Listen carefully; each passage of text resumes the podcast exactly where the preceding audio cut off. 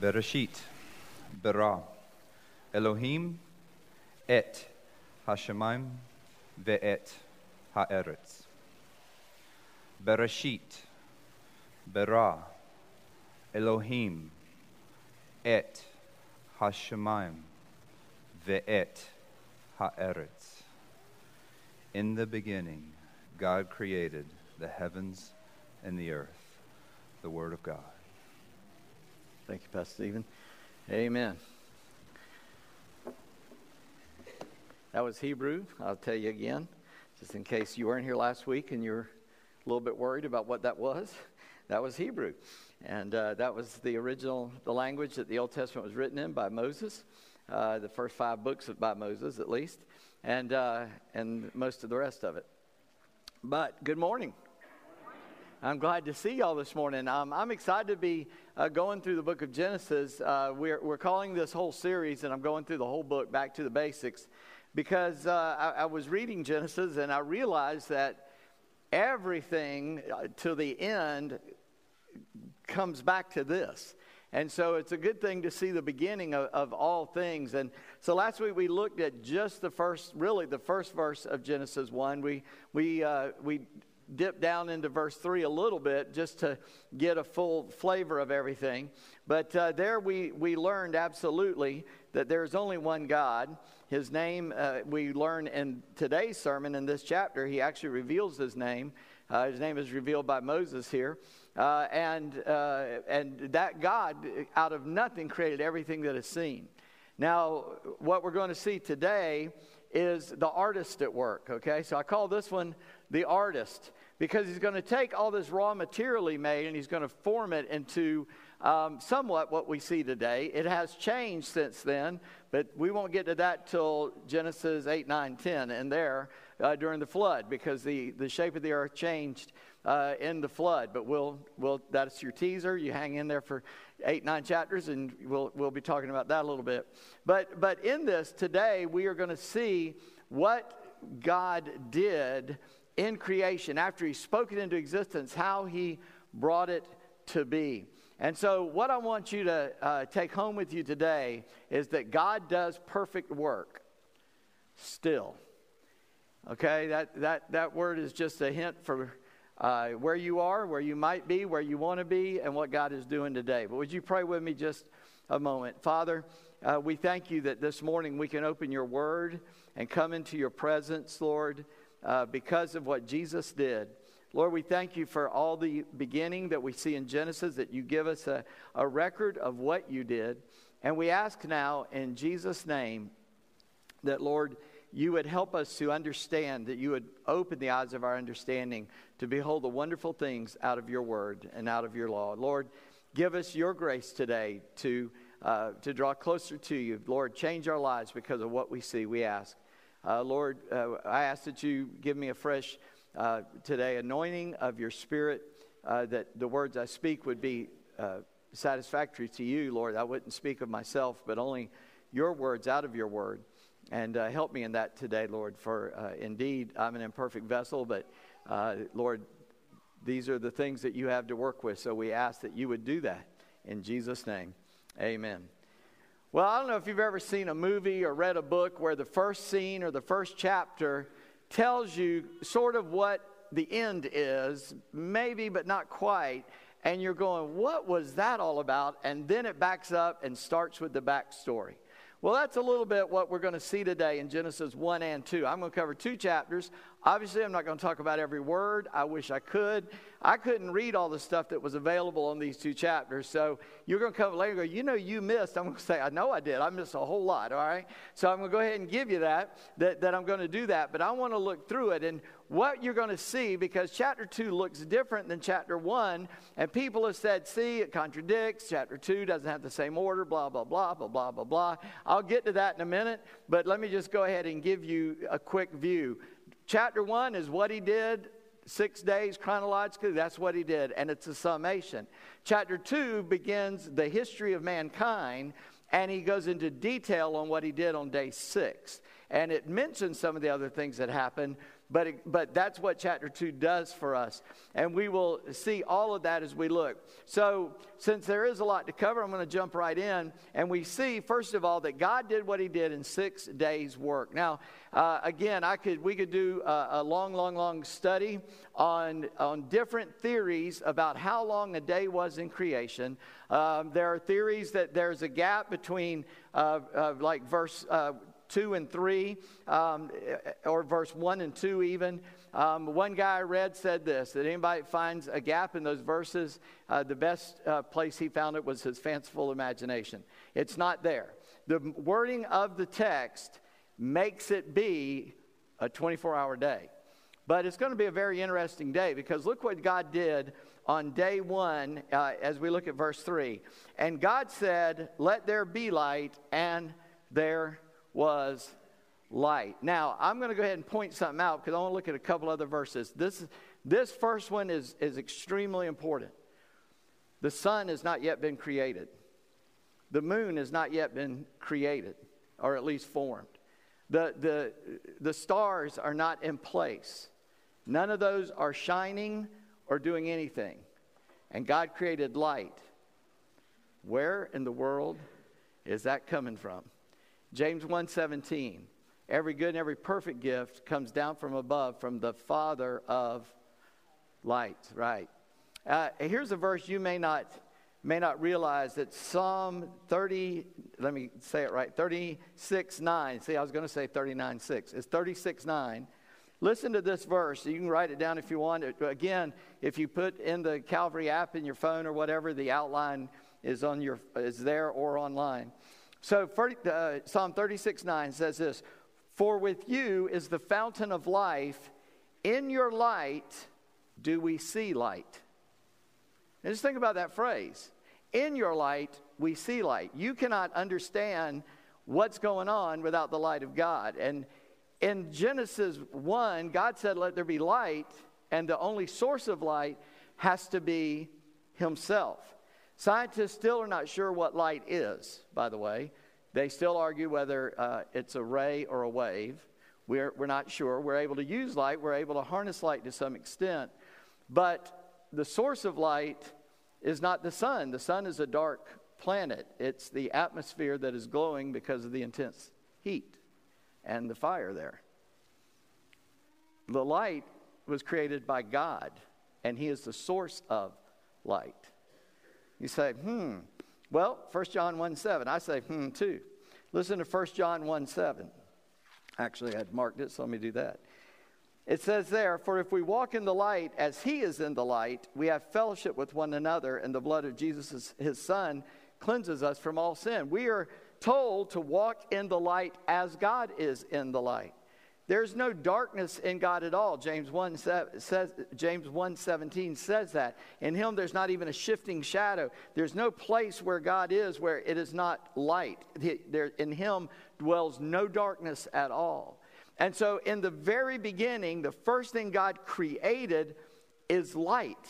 But I want you to notice something else. There is no source but God there. Back there in verse 2, it says, The earth was without form and void, and darkness was over the face of the deep, and the Spirit of God was hovering over the face of the waters.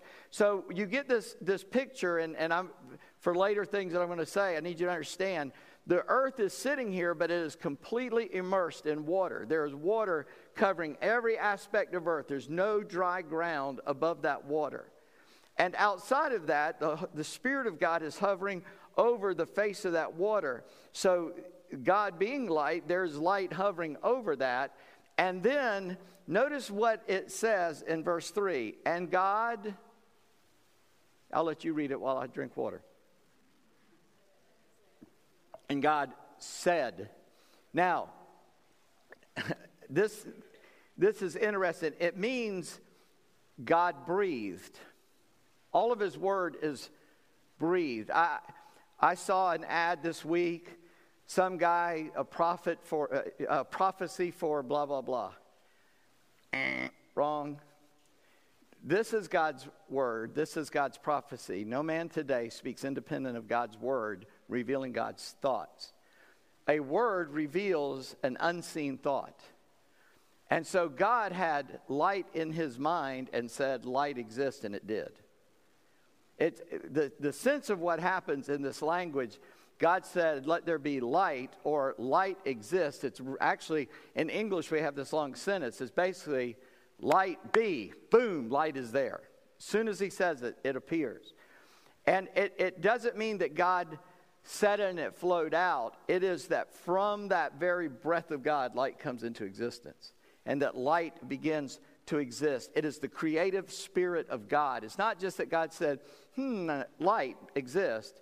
It is his creative, it's his paintbrush, if you will. Because I'm calling this the artist, let's just go with that. It's his paintbrush. When he speaks, that spirit of God creates what exists, all right? So, back to the light. God, the first thing created is the light, but God is the light. Now, I want you to notice in that verse, or next verse, verse 4, and God saw that the light was good, and God separated the light from the darkness. God called the light day, and the darkness he called night, and there was evening and there was morning the first day. Here's what you see happening God created light, but what did he do? He separated light from darkness. You go, how does that work? I'm telling you, I read all this and I read it in detail, and I still don't understand it, okay? So I'm just go ahead and give you that. There is light and there is darkness, but the only source of light is God, and God is allowing or creating or putting darkness on one part, and the earth is already is beginning now to turn, so that the earth is experiencing a cycle of evening and morning. Now, I want you to notice how God counts the first day evening and morning. When God created, evening occurs, and the next morning is going to be the second day. He creates, He considers a new day when the sun comes up. Not midnight like we do. When the sun comes up, it's a new day. That's hour one. Now, where we live, of course, the days differ in length. My daughter lived in a place near the equator. It was 12 hours year round, light, dark. You go far enough north, in the winter, you get four hours of light.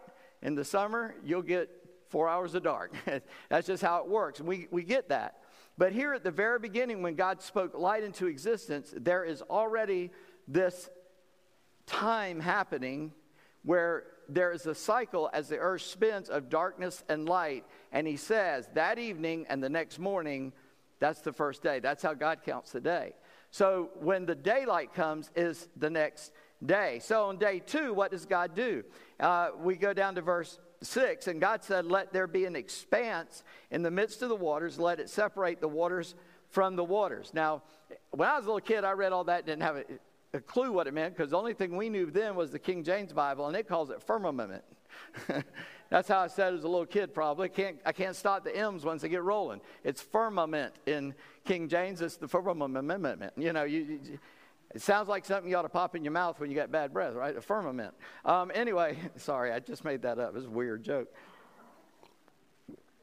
But what he is saying is, I told you there's a ball covered in water, and what he did is he took water and pulled it off so that there's space between the water above and the water below. The earth is still covered in water, but there's water up here, which tends to make you think, especially what happens next that that ball is smooth. It is not mountainous and valleys, it's smooth and covered in water. And there is a gap. What happens when you put, and modern creation scientists think that that water vapor up there was about three miles thick.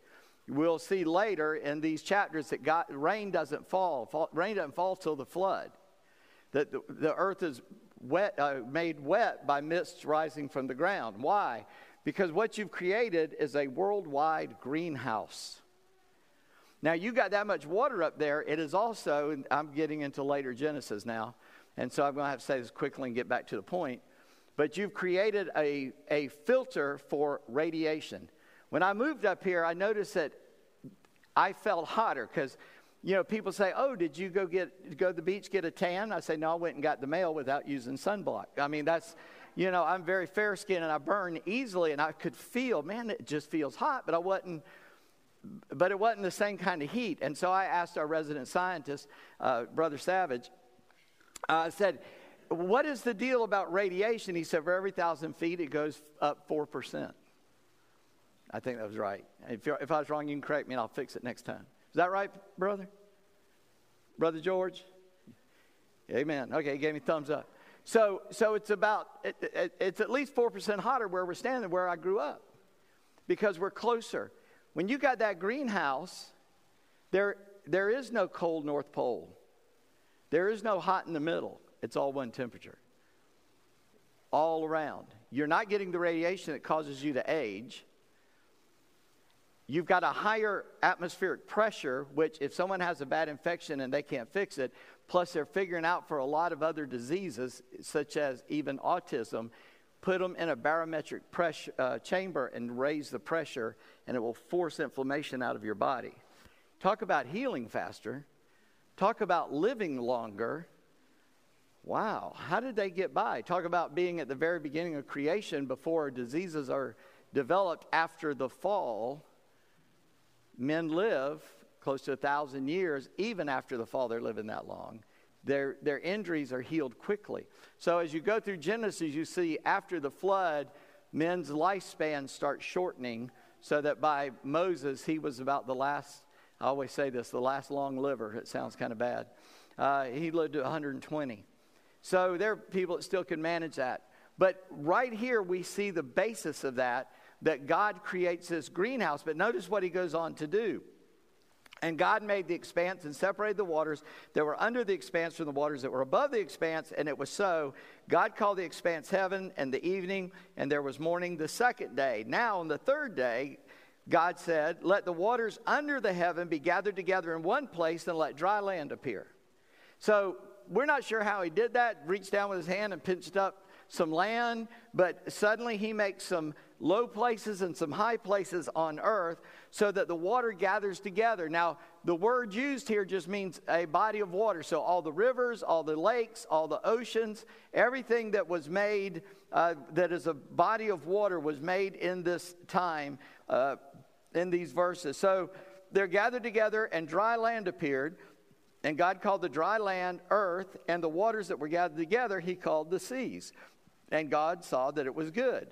And then God said, Well, while we got some land, let's put vegetation on it. And he mentions three different kinds here his sprouting, uh, sprout vegetation plants yielding seed, fruit trees bearing fruit, and which is their seed, each according to their kind on the earth. And it was so. So the earth sprouts vegetation plants, vegetable plants, fruit plants all at once. Now, again, let me just point into a principle here that will come into play later. I don't know how you ever thought about this. I basically never thought about it, but once I read it, I said, yeah, that's kind of how I thought about it. That God makes the earth, and how do, what do we do every spring? Not everybody, but many of you.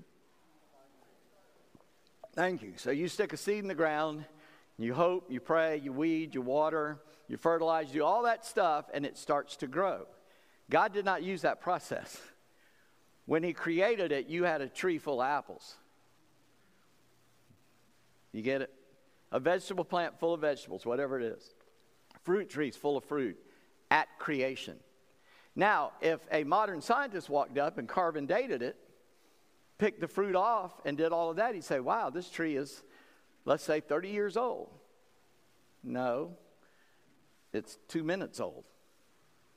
God created it with age. When, so when scientists tell you that it took this many billions of years for the light of that star to get to this planet, wrong again. God created it with the light already reaching us. Because he is light, and he created light before he created the star anyway. When God created man, he did not create a baby and watch him grow. He created him full grown man. So Dr. Spock or Dr. Phil comes into the garden with his little bag and checks him out. Goes, wow, this is a name your age, 30 year old man, 25 year old man. No, he's two minutes old. God created it with age. So that when we start looking at things, go, wow, this is so old. You know, the New River, which is close by here, is the second oldest river in the world, they say. It's just as old as every other river. it was made exact same time as everyone else. So you just got, yeah, thank you. Amen. Amen. I don't know who said that, but thank you. God bless you. Uh, so we see all this happening. So the land is formed. All plants are made everything is now made and the age is already put on it.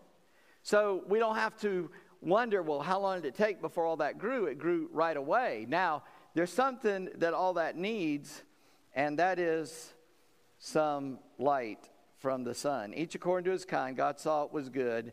And notice how I keep saying each according to its kind. There, that's, there's a scientific uh, understanding there uh, that if I am a human, I cannot produce something that is not human, that I reproduce after my kind.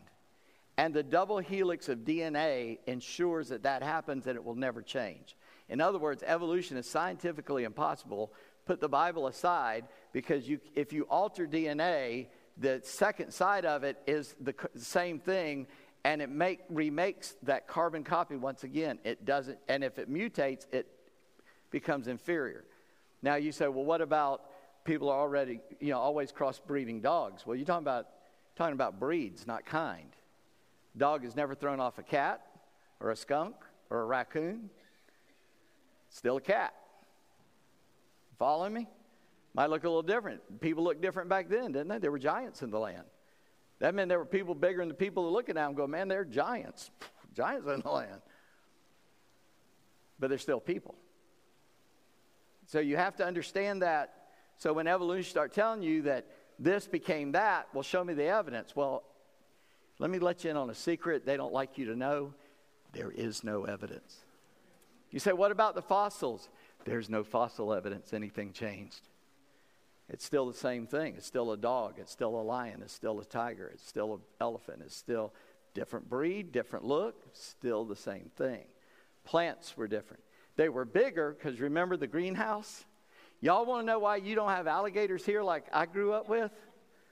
Because you got to. Ha- I asked. I, I asked a park ranger. I didn't know why. I knew, oh, they can't survive in cold. You know why? Because a reptile has to get to a certain size to reproduce. And it needs heat because it's a cold blooded animal to reproduce. So it needs a consistent temperature over day and night. You see, where I come from, you get a sunburn in the day and go out at night, it still hurts because it's still 80, 90 degrees at night. When it's 90 degrees here at night, it still drops below, sometimes below 80 degrees. Sometimes, not all the time. Well, they need a bunch, an alligator needs a bunch of those days strung together to grow big enough to have babies. Hmm. So if it never got cold and the temperature was always consistent and it was hot enough to grow plants in the South Pole, which they're discovering down there now, huh? I'm finding it in the Siberia with vegetation in a mastodon's mouth, fresh frozen the ice, which we'll get all that in the flood. I guess an alligator could grow to 25, 30 feet. A lizard could grow to 60 feet if it was the right kind of lizard. Oh, so that's how the dinosaurs were here. And that's why something cataclysmic happened and they all disappeared at once. Maybe a meteor hit the earth, or maybe it flooded and the new earth did not have that protection, and they couldn't live long enough to reproduce or grow big enough to reproduce, and so they died. It's a simple, more scientific explanation, okay? I'm not a scientist, I don't even play one in the pulpit, but that's what happened. I've gotten it way into other chapters, but I get so excited about that. Look what happens then on day four. God says, let there be lights in the expanse of the heavens to separate the day from the night, and let them be for signs and for seasons, for days and years. Let them be lights in the expanse of the heavens to give light on the earth. And it was so. And God made the two great lights, to, the greater light to rule the day, and the lesser light to rule the night, and the stars. And God set them in the expanse of the heavens to give light on the earth to rule over the day and over the night and to separate light from darkness. And God saw it was good. And there was evening and there was morning the fourth day. God creates these, He consigns light to these sources of light into these bodies.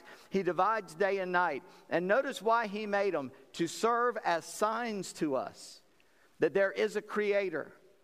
That is why He made them. The Bible says in Psalms, The heavens declare the glory of God, and the expanse shows his firmament. The Bible says, I believe in Isaiah, when the morning stars sang together, it might be in Psalm, but when the morning stars sang together, everybody thought that was poetic till we figured out radio waves and found out all the stars are actually singing. We're actually getting radio waves from those stars.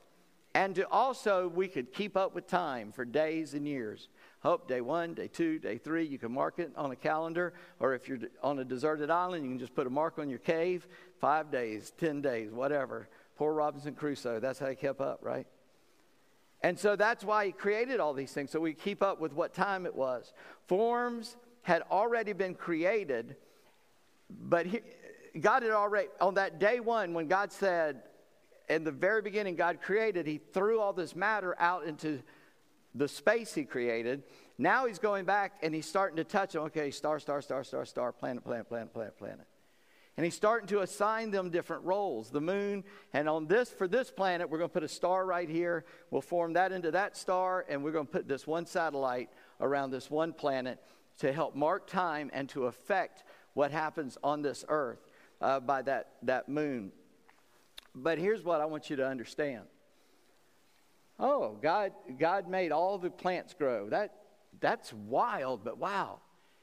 It took God no more energy and no more time to reach to the furthest extent. Our closest star is four light years away, which we can never, at this time, can't even conceive of reaching. Four years traveling at the speed of light to get to the nearest star to where we stand, other than the sun, obviously. That's the closest one. And God needed only a day and no more time and no more energy to reach to the furthest end of the universe and create stars and work with the one here. Think about that God. Think about what He can do. And then, I kind of like the next couple days because it means I can go hunting and fishing. On day five, all the water creatures and the winged creatures are made. On day, and God said, uh, by the way, morning and evening is the fourth day after God says it's good. And God said, Let the water swarm with uh, swarms of living creatures. Let birds fly above the earth across the expanse of the heavens. So God created the great sea creatures, every living creature that moves, with which the waters swam according to their kinds, and every winged bird according to its kind. And God saw that it was good. And God blessed them, saying, Be fruitful, multiply, fill the earth to the, in the seas, and let birds multiply on the earth. And there was evening and there was morning the fifth day. He made everything lives in water, including those pre mentioned alligators, crocodiles, water snakes. All the things that are in the water or use the water, live in the water, God made. Frogs, the whole nine yards, but fish, obviously. And then he made the birds that fly in the heavens. So, pretty cool day. Made all that. Not a lot to say about that, but that, that he did again just a thought as we think about this. How many men did god make but when he got around to making us? How many birds did he make when he made the birds? He didn't make one of each. He made multitudes of each. Man is unique. Man is not an animal. We didn't evolve from them and we're not like them. So when he made dogs he made a bunch of them. When he made elephants he made a bunch of them. He didn't make one and go okay start making new ones he made a bunch of them. He did that with us, but not with them. Just, just a quick point. And then we come to the great day, sixth day. Not the greatest day, but a great day. And then God said, Let the earth bring forth living creatures according to their kinds, livestock and creeping things, and beasts of the earth according to their kinds. And it was so. And God made the beasts of the earth according to their kinds, and the livestock according to their kinds, and everything that creeps on the ground according to its kind. So that's bugs and insects and worms and whatnot. And God saw that it was good. Yeah, and snakes, yeah, them too. They weren't bad back then. And God said, and then we come, notice that God made man on the same day as animals, but he makes them separate from the animals again, eh, kids learn in school, learn when I was a kid, so I know they learn it now, that, you know, you got reptiles, you got birds, you got fish, and you got mammals, and man is just another mammal. He's just another animal. Wrong again.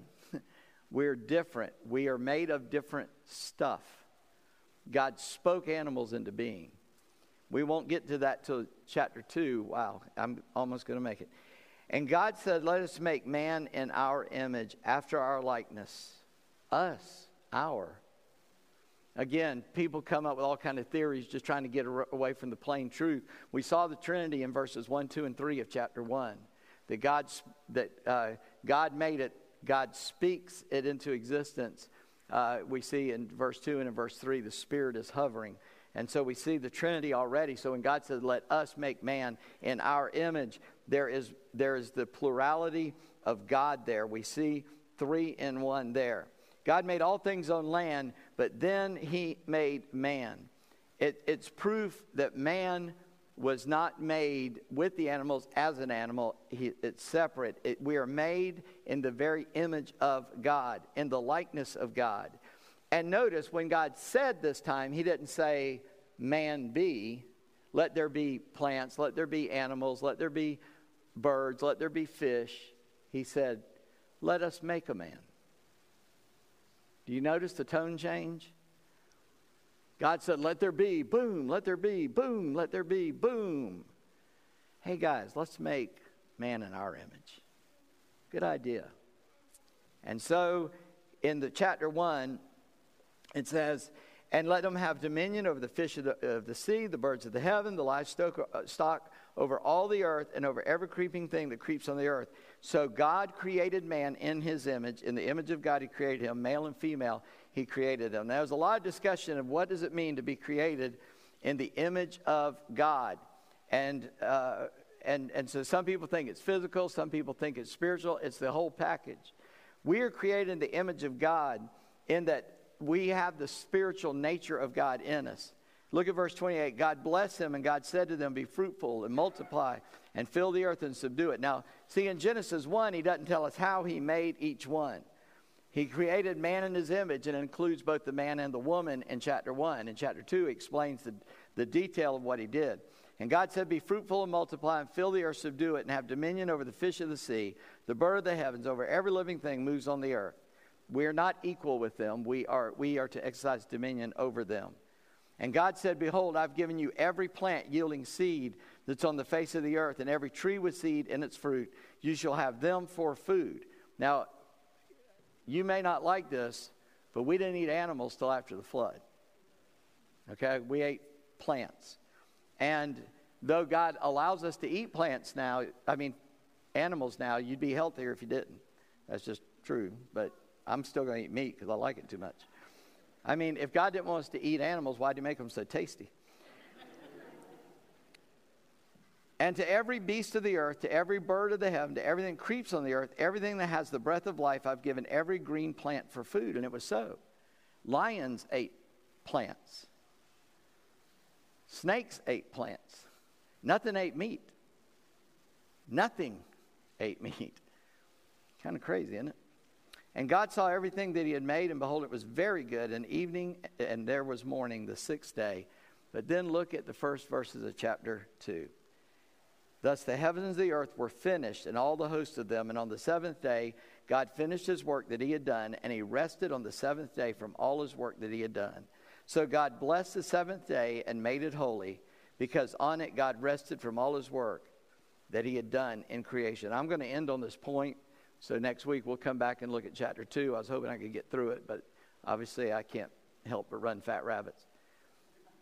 But I want to pause here, though, so we can get this. On the seventh day, God the artist finishes the painting. That's very good. It means he stopped working, he stopped creating something new. He's done with that. Now, could God create if He wanted to? Of course He could. But at the end of day six, God rested. He stopped creating.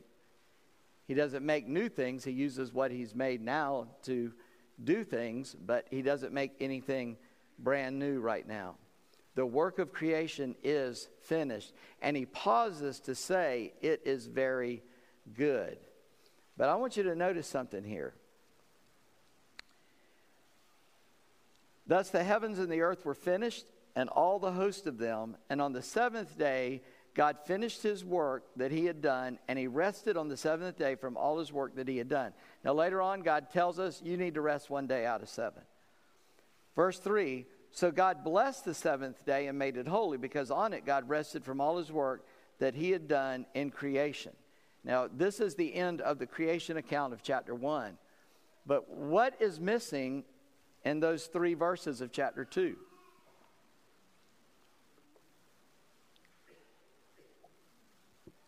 What do you know happened on the seventh day? Evening came. And there was an eighth day when morning came, right? But he doesn't say it. We know it happened, but he doesn't say it. You see, when we, God has saved us, and when we get back, when we get to where God is, there's no end to his rest. There's no end of the day. Remember what it says about heaven? There's no need of the sun, for God is the light of it, and there's no more night. There's no more darkness. There's no more evening because he has finished his perfect work with you. That's good to me. That's why I said I want you to remember God does perfect work still. He's doing a perfect work with you. You see, we'll get into chapter 3, we'll see how we messed it all up. And by we, I mean we're related to Adam and we are held accountable. Because if you think it's just Adam's fault, you haven't checked your account lately. it's your fault too. We all are sinners and we've all fallen under that curse. And Christ came to redeem us from that curse. But here in chapter 1, we just see this brief outline of what God did on each day. Doesn't give us a lot of detail except about the creation of man. And that's in chapter 2. I've run out of time, so I'm not going to make a stay later. But I, I, want, I want you to understand your worth in the picture of what God was creating when He created you as He did in Adam. Psalm 139 has a very interesting verse. We quote it a lot because it is a, it's one of the best verses if you're a Christian to, to prove that you should not be for killing babies in the womb. That God, that I was knit in my mother's womb. And that those words there has the idea that God does still create when he when a new baby is being made in the womb. God has ceased from making new things, but he keeps making things. He makes all things new. He recreates us all the time. He is making us more and more into the image of Christ. And when a baby is being formed, He's in there forming that child. And no matter what condition that child is in in the womb or what condition he'll be when he comes out of the womb, it is the handiwork of God. And when you get a hold of that, all the other arguments become null and void, especially to the Christian. God created you as much as he created Adam. We're going to learn in chapter 2, and I'm going to say it now and I'll say it again next week so you can come back and hear it again. We'll see, God said in chapter 1, He gave us a hint, let us make man in our image, and He did. In chapter 2, we find out He didn't speak us to, into existence, but He took the dust of the earth and He formed man with His hands. And He reached down and breathed into his nostrils. And I read one guy one time that said, God gave life to man with a kiss. And he breathed life, eternal life, the life of God into us. Now we fell and we broke that. But in Christ, it is redeemed to us. He buys us back out of that marketplace where we've been sold, and Jesus paid the price to God the Father, not to the devil. Don't misunderstand. You could assume that I mean that the devil had to be paid off. No, no, no, no, no. God said, The soul that sins it shall die, not the devil. And death is the penalty God put on it. And then God put on flesh in Christ and took that penalty on himself and went to the cross and died so that you and I don't have to. Now, I'm not saying my body's going to live forever. This body's already breaking down, man. It's, I'm getting old quick, okay? I go to the doctor and say, What's this? They go, Ah, oh, you're old before your time. I go, Thank you. Appreciate knowing that. Just I've had a disease all my life and it's starting to wear me down. That's fine. Great. I was just talking to Brother Leroy. His father passed away this week, and Brother Leroy's rejoicing. His father is in heaven with our Father. And I was telling him, you know, sometimes people I say, "How you doing?" People say, "Oh, I'm above ground, so I'm doing good." Above ground, man. I'll be glad when I'm way above ground. When I'm out of here, you can put my body under the ground, but I'm getting out of here. That's going to be the great day for us. That's when we are made perfect. That's when we have no more night. That's when we enjoy the rest of God forever. And God sets that in such. Here's how God reveals himself to us, and this, this is what I'm striving for. God paints this huge, big picture of how unbelievably awesome and almighty he is. And then he says, But I love you. I care for you. And that God who made all that comes down to me and says, I love you. And I'll prove it by going to the cross, paying for your sin, so you can enjoy eternity with me. Let's pray. Father, in Jesus' name, Lord, I don't know where the people who've heard me talk today, where they are with you. I suspect some of them need to know you in a personal way. They don't. They've never bowed in, in repentance and just saying to you, Lord, like Adam, I rebelled. I've lived a life apart from you, but I come and ask you to forgive me of that sin and to make me brand new in Christ. If any man be in Christ, he's a new creation. Old things pass away, all things become new. So, Lord, you do make new things when you make someone who was a broken, lost sinner into a saint.